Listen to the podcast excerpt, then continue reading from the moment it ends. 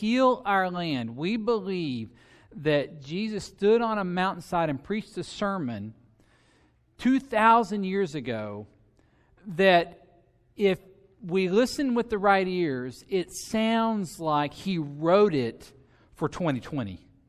It, it sounds like he knew, wink, wink, that we would be needing to hear these words at this time in our nation. And I don't even have to go too far back. I can just go back to this past week. We've got wildfires in California. We've got hurricanes rolling in off the coast.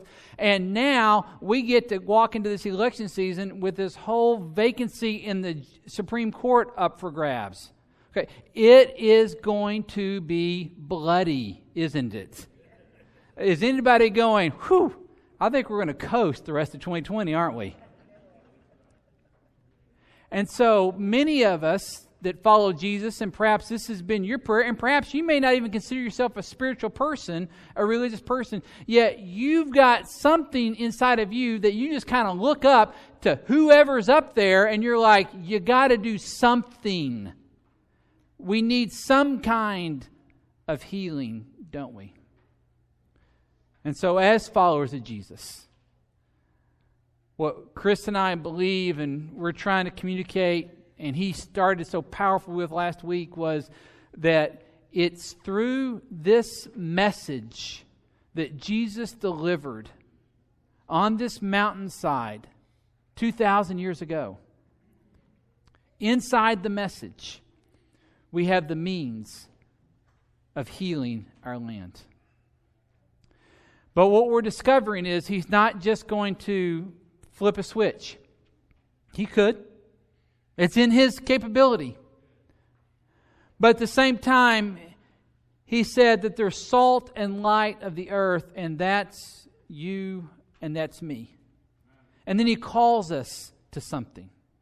And that's where Chris came in last week so powerfully with this just do it. Be this calling. And we're about to unpack the calling. We're, we're going to get into some places where it says, here's how we do this. And he gets very practical. I mean, once again, you're going to be amazed that we're reading ancient literature as we go through this because it looks like it came off of a Twitter feed. I'm serious as you get into this sermon because it is so relevant to where we are today. Well, two things that Jesus addresses inside of this sermon. He wrestles with two questions that all societies, all tribes, all people groups, all cultures have wrestled with the beginning of the year. And here's the two questions, and I'm going to put them up there for you. Who are the people who have it good? And who are the good people? And these are two critical questions because we're so tempted to look around and go, who are the people that have it good? Who, who are the successful people? Who are the ones that have it together? Who have all the merits? Who have all the promotions? Who have all the titles? Who have all the cars? Who have all the luxury? All the vacation? You just go down. Who have all the followers on Instagram? Who are the people that have it good? Who are the people that we may not say out loud, but we look at and go, I wish I was them or I wish I had what they. And don't you even get a little self righteous, you might? Because, yeah, because I'd appreciate it more. Because I would steward it better, right? And then the second question is powerful too, because so who are the good people in any culture, in any people group, in any tribe, in any gathering? Who are the good people?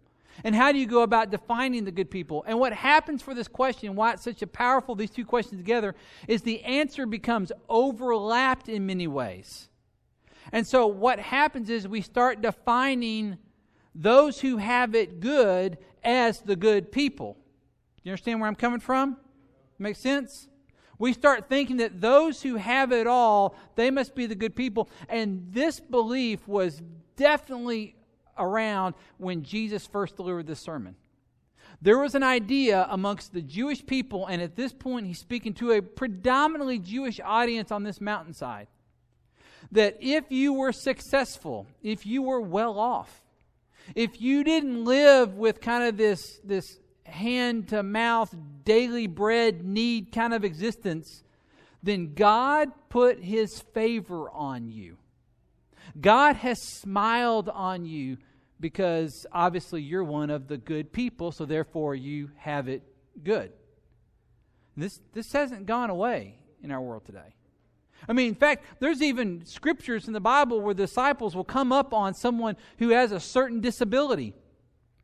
And then they will get into a debate on, well, I wonder who sinned. Was it the parents or was it this person that sinned that God would cause them to have disability? You see how ingrained this thinking was in them? And so Jesus is going to answer both of these questions who has it good? And how can you identify the good people? And here's, I'll give you the hard part. Here's the spoiler it's not an easy answer. It's not one that you go, oh, joy. That's what I hope the answer was. This is the one where, again, I thought about titling this entire series, Seriously? Because this is where, if you'd been in the crowd that day, you would have raised your hand and said, I must be lost. Because it doesn't sound like you're describing people that have it good. That's why, as Jesus came up to a mountainside and the crowds followed him, and then he began to teach, he opens with these words and once you have your Bibles open, your app open to Matthew chapter 5. And I just want you to hear the words. Just hear the words at first. I'm going to go through it. Just we've already shared them once, but I want you to just hear them again. If you want to follow along on your page or in your Bible, you can. But just hear these words, and then I'm going to come back and give you what I think is a key to unlock these words. So Jesus is answering the question, who has it well off? Who's got it good? And he says, Blessed are the poor in spirit, for theirs is the kingdom of heaven.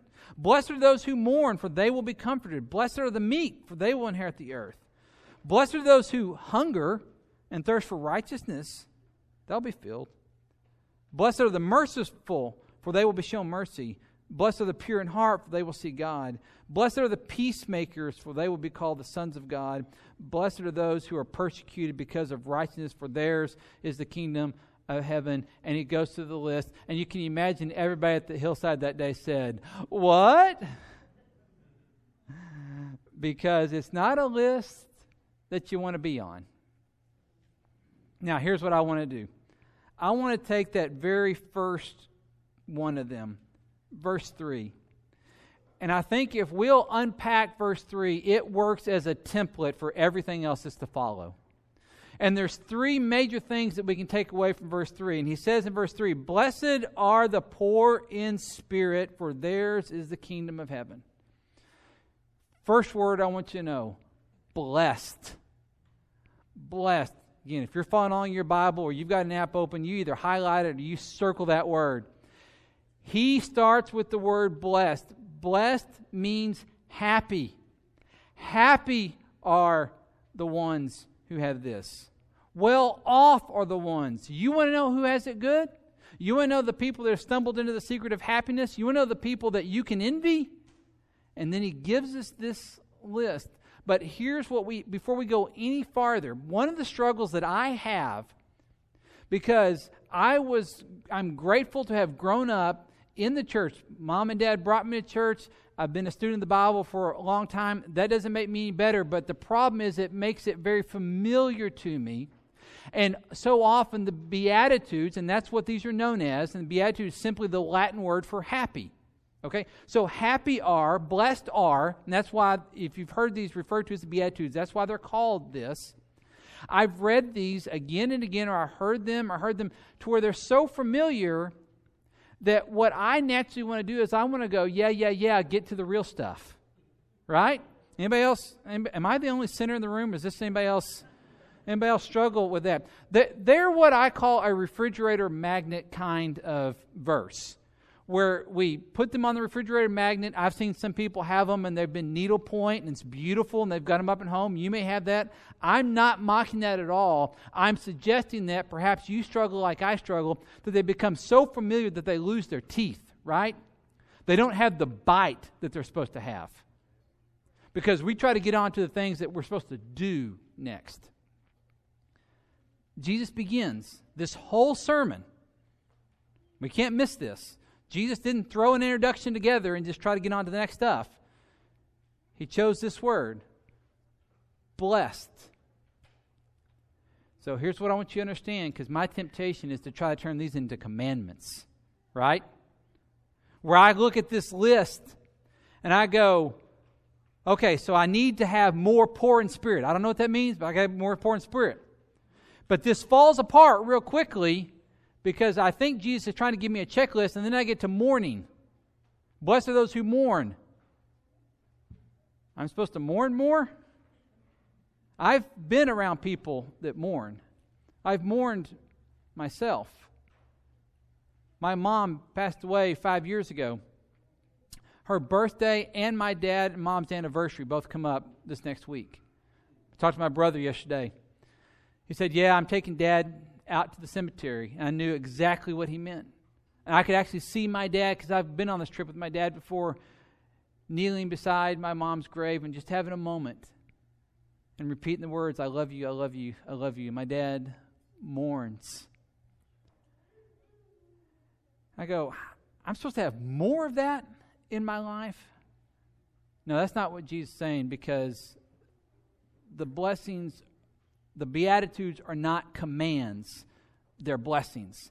These are blessings, not commands. And whether you're at home or whether you're here in the room, I want you to say this out loud with me. These are blessings.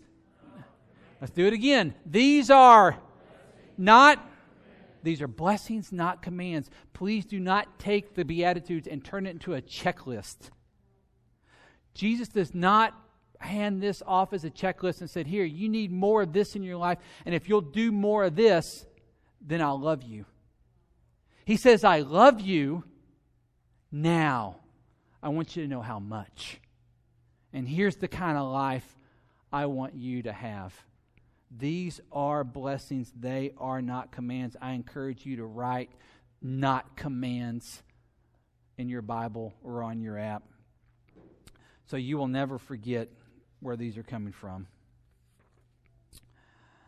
Second thing he shares with this second part of that verse blessed, blessed are the poor in spirit. Blessed are the poor in spirit. Now, what does that mean? What, what's it mean? Now, if you get over into Luke's version of this, Luke just stops with blessed are the poor.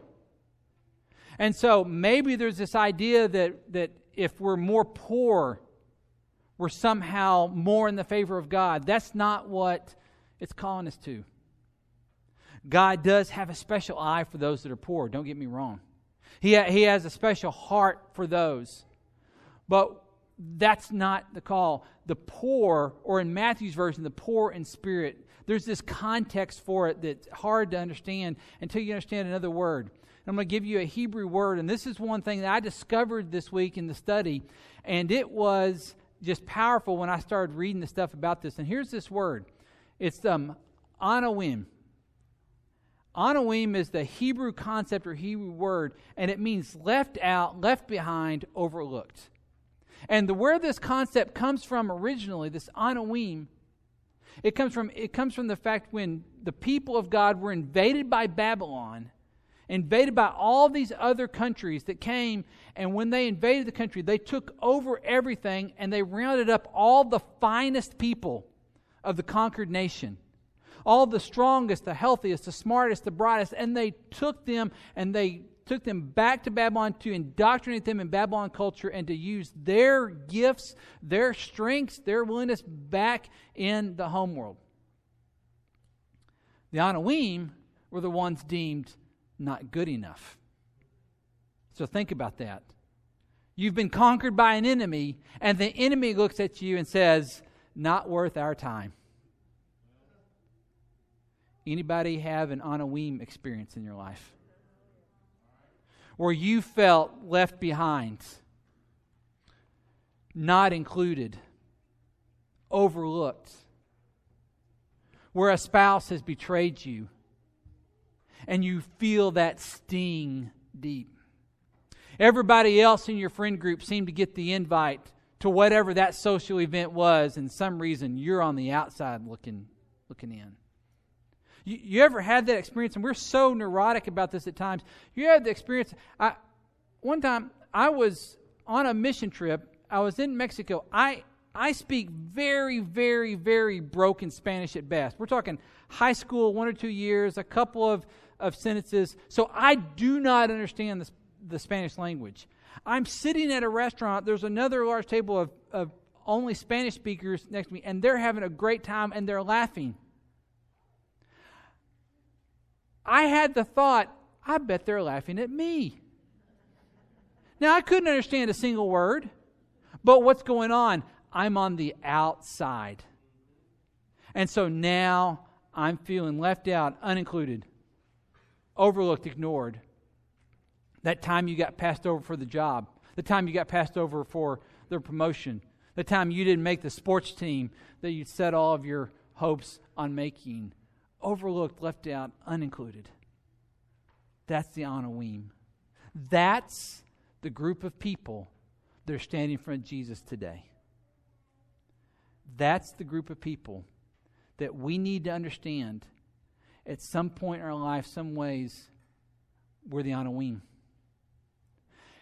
And I hope this connects with you in a powerful way because, because at some point, I think we're all there.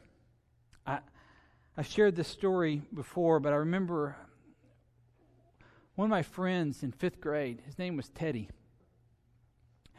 And Teddy's family didn't have a lot of money. And Teddy's family had some different religious beliefs than the mainstream of the class. And one of their religious beliefs was they did not celebrate any holidays. No birthdays, no Christmas, no Easter, no, no holidays were to be celebrated. Well, this is long before some of the reform that's come to our schools today, and I know this would not be tolerated any which way today, but when I was in fifth grade, I have fond memories of the teacher on the day that every kid looks forward to, that Christmas party day, right? Because, like, on Christmas party day, like, there's no work being done, and you know that. Okay? It, back in my day, you knew it was a good day because they would wheel, wheel, um, wheel down not the VCR, but the film thing. You know, the thing went clack, clack, clack, clack, clack. Google it. It's actually existed and we'd watch movies all day and we'd eat, you know, all kinds of sweets because we weren't about sugar back then. We were tougher, I think. and we were going to enjoy this. Well, Teddy, who was already on the outside, because, again, Teddy's family didn't have a lot of money, and so Teddy actually came in some hand me down shirts that if you looked close enough, you could tell they were hand me downs from his sister, his old sister on this particular day when we're all a bunch of fifth graders ready to celebrate Christmas because we don't have any schoolwork on this day, I can remember the teacher over in the corner of the room saying, Teddy, why can't you practice? Why can't you celebrate this with us? You're going to have to tell me why. And I'm not making this up. She looks at him and says, If you can't participate, you need to sit over here and write an essay.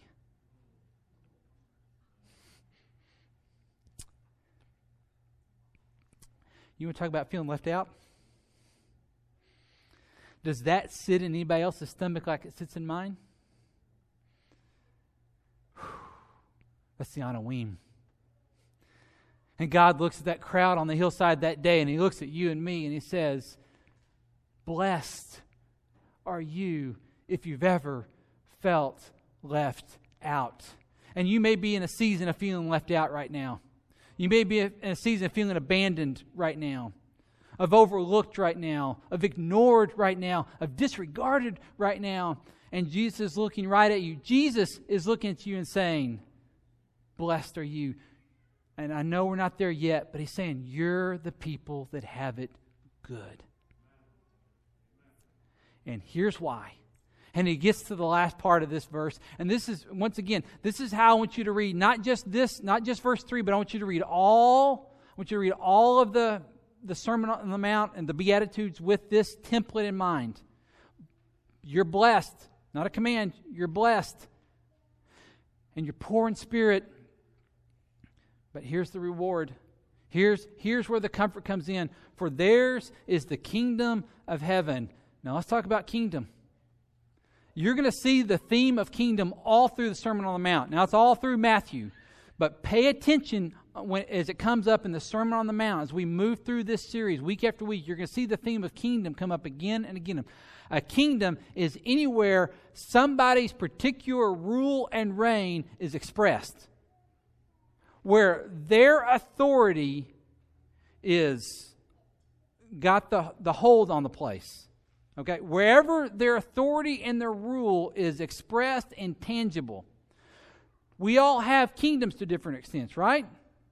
Some of us have large kingdoms, some have small kingdom. My wife's suburban is a kingdom. Okay? She holds rule and reign over that. That's why when the kids, never me, but the kids, because I blame them, that's why when there's water bottles and fast food wrappers left in there, guess what? There's a price to pay. Because that's her kingdom and it will be lived out and cared for in, in a certain way. And Jesus saying, The kingdom of God is drawing near, and here's how you live out inside this kingdom.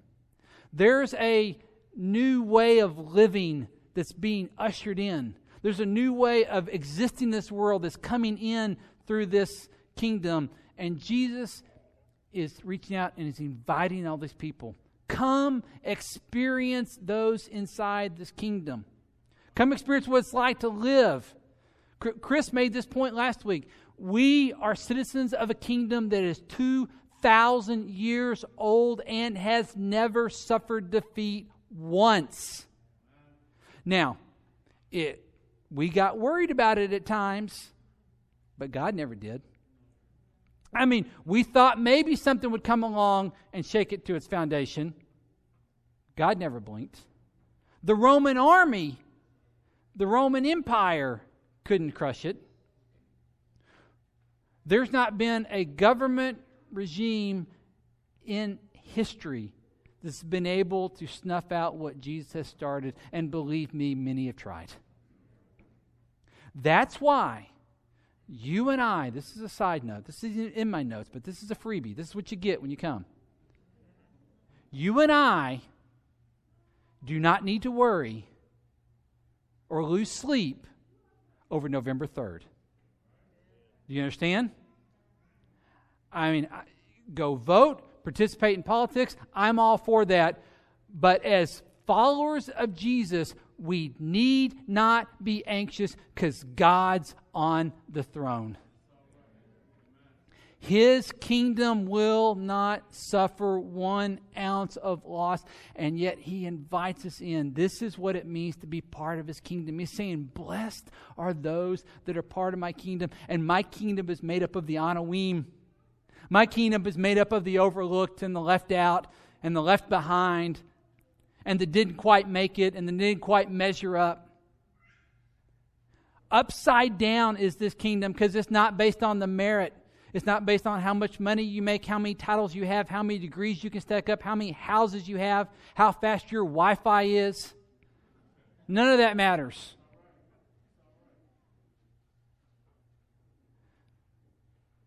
But that you're a part of this. And see, that's, that's what I want you to know. All of the Beatitudes, what they are, they're an invitation.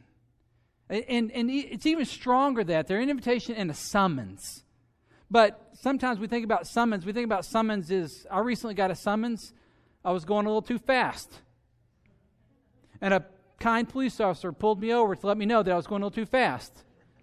And instead of just reminding me, he gave me a summons, an invitation, if you will, to appear before the Hamilton County uh, Justice of the Peace. Now, that's one kind of summons. But you understand, this is a summons or an invitation that comes from the king. Now, you get that kind of summons. You get that kind of invitation. And that's one that you pay attention to. And so, we, as those that the world left out, we've been called into his presence. And here's why we're so blessed. Because what Jesus initiated that day on that hillside is he's letting all these unincluded, left out, overlooked, disregarded people. He's saying it all begins because God has come near in my person. He's introducing himself this way. And those of us that recognize him, we understand what's to come. Here's a quote that came across from N.T. Wright. I'm going to share it with you. If you want to take a picture of it, you can. The Beatitudes are a summons to live in the present in the way that will make sense in God's promised future because the future has arrived in the present in the Jesus of Nazareth. Do you remember the Lord's Prayer? That's part of the Sermon on the Mount. We're going to get to that in just a few weeks. In the Lord's Prayer, Our Father who art in heaven, hallowed be your name. Thy kingdom come, thy will be done where? Earth as it is in heaven. We get to be part of the people that usher in this new way of life. This way of life that no longer judges people based on their merit and their accomplishment and their success rate and their bank account, but by those that are living inside the kingdom. Because we're the ones that know, even though in this world we, we're going to mourn, I've done enough funerals to know that mourning's not over. We're going to cry and we're going to grieve and we're going to struggle. But it's not in vain. That's what the scriptures are telling us. That we're not without hope now in this present world and that there's comfort here. Because we know that what we're a part of is we're a part of not waiting for the chance we all get to go to heaven. We're part of the experience of bringing heaven to earth here and now. And by that, God will heal our land. There's our hope. There's our confidence. Because we know. We know more than the people standing on the hillside that day because we're on this side of the cross. We're the ones that know that even when the Roman Empire and the religious leaders threw their worst at Jesus, threw everything that they had at him, with a mock trial and a whipping and a crucifixion and an execution, and they buried him in the grave, and they put a rock in front of it, they put a group of guards in front of it, and said, There, we're done. Ha ha ha. Three days. That's their success rate. I've got milk in my refrigerator older than that. Three days. And he walks out. And we're the ones that know that. And we know he's going to return. So we live with this in mind. So I'm reminded of this great story I heard from Max Lucado. He's an author and a pastor. And he shared the story. He grew up in Andrews out in the uh, panhandle. And in fourth grade, his small fourth grade class was involved in a production of Wizard of Oz. If you know anything about Wizard of Oz, there's a group of people that fourth graders are designed to play the Munchkins. Okay? It was actually a high school production, but they brought in all the munchkins from the fourth graders, and so they taught them their parts and lines, and they were going to combine with the high school for the main production. Well, those of you the teachers, you know how this works you don't take the fourth graders to every rehearsal because that's the disaster. What you do is you work with the fourth graders and tell them their lines because it's fairly limited and they sing their song. And so he'd been going to practice as a fourth grader or rehearsal again and again and again and again. And then one day came for the dress rehearsal where they were going to combine with the high school. Okay. He had not heard or seen the movie Wizard of Oz by now, so he was shocked when suddenly a character shows up named the Wicked Witch of the West and she was scary and she was mean and she was cackling. And suddenly he's back on his heels as a little fourth grader because nobody told him about this part of the story.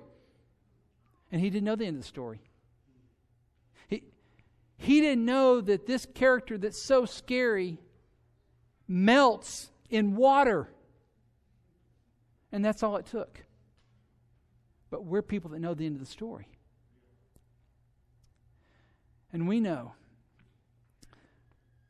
that because Jesus walked out of a tomb, There's nothing that they can throw at him. So, for all the overlooked, left behind, and left out folks, blessed are you because Jesus invites you into his kingdom. Let me pray for us. Heavenly Father, the times in my life when I felt out of place, the times in my life I've mourned, I pray for all those that have experienced one. I pray that we would be the people that cling to the end of the story. That while we may be poor in spirit here, we know that this is your kingdom and your reign is expanding across this world. And that perhaps in a very tangible way, in my family, in our houses, in our communities, in our workplaces, in our schools, in our bands, in our football teams, in our civic groups, wherever we find ourselves, Father, that we would be part of bringing the kingdom closer because you drew near to us first. And you didn't overlook us. And you didn't leave us out. Instead, you sent the invitation, the calling, the summons for us to participate with you in this. So, Father, I pray, I pray for myself pray for all those that struggle with what I struggle with of measuring myself up compared to somebody else based on some kind of accomplishment, based on some kind of ability, based on some kind of number in a bank account, based on some kind of, of range of influence. Father, that I would see all that stuff for what it is and realize that no, I'm blessed because you have chosen us. Father, I ask all this in the name of those out there that, that would be peacemakers, that would extend mercy, that were, are facing persecution even today because of you. And I ask that you would remind us all how blessed we are. Father, I ask all this name of the King and the one who makes all this possible and the one that originally said, Blessed are you. It's in his name we pray. Amen.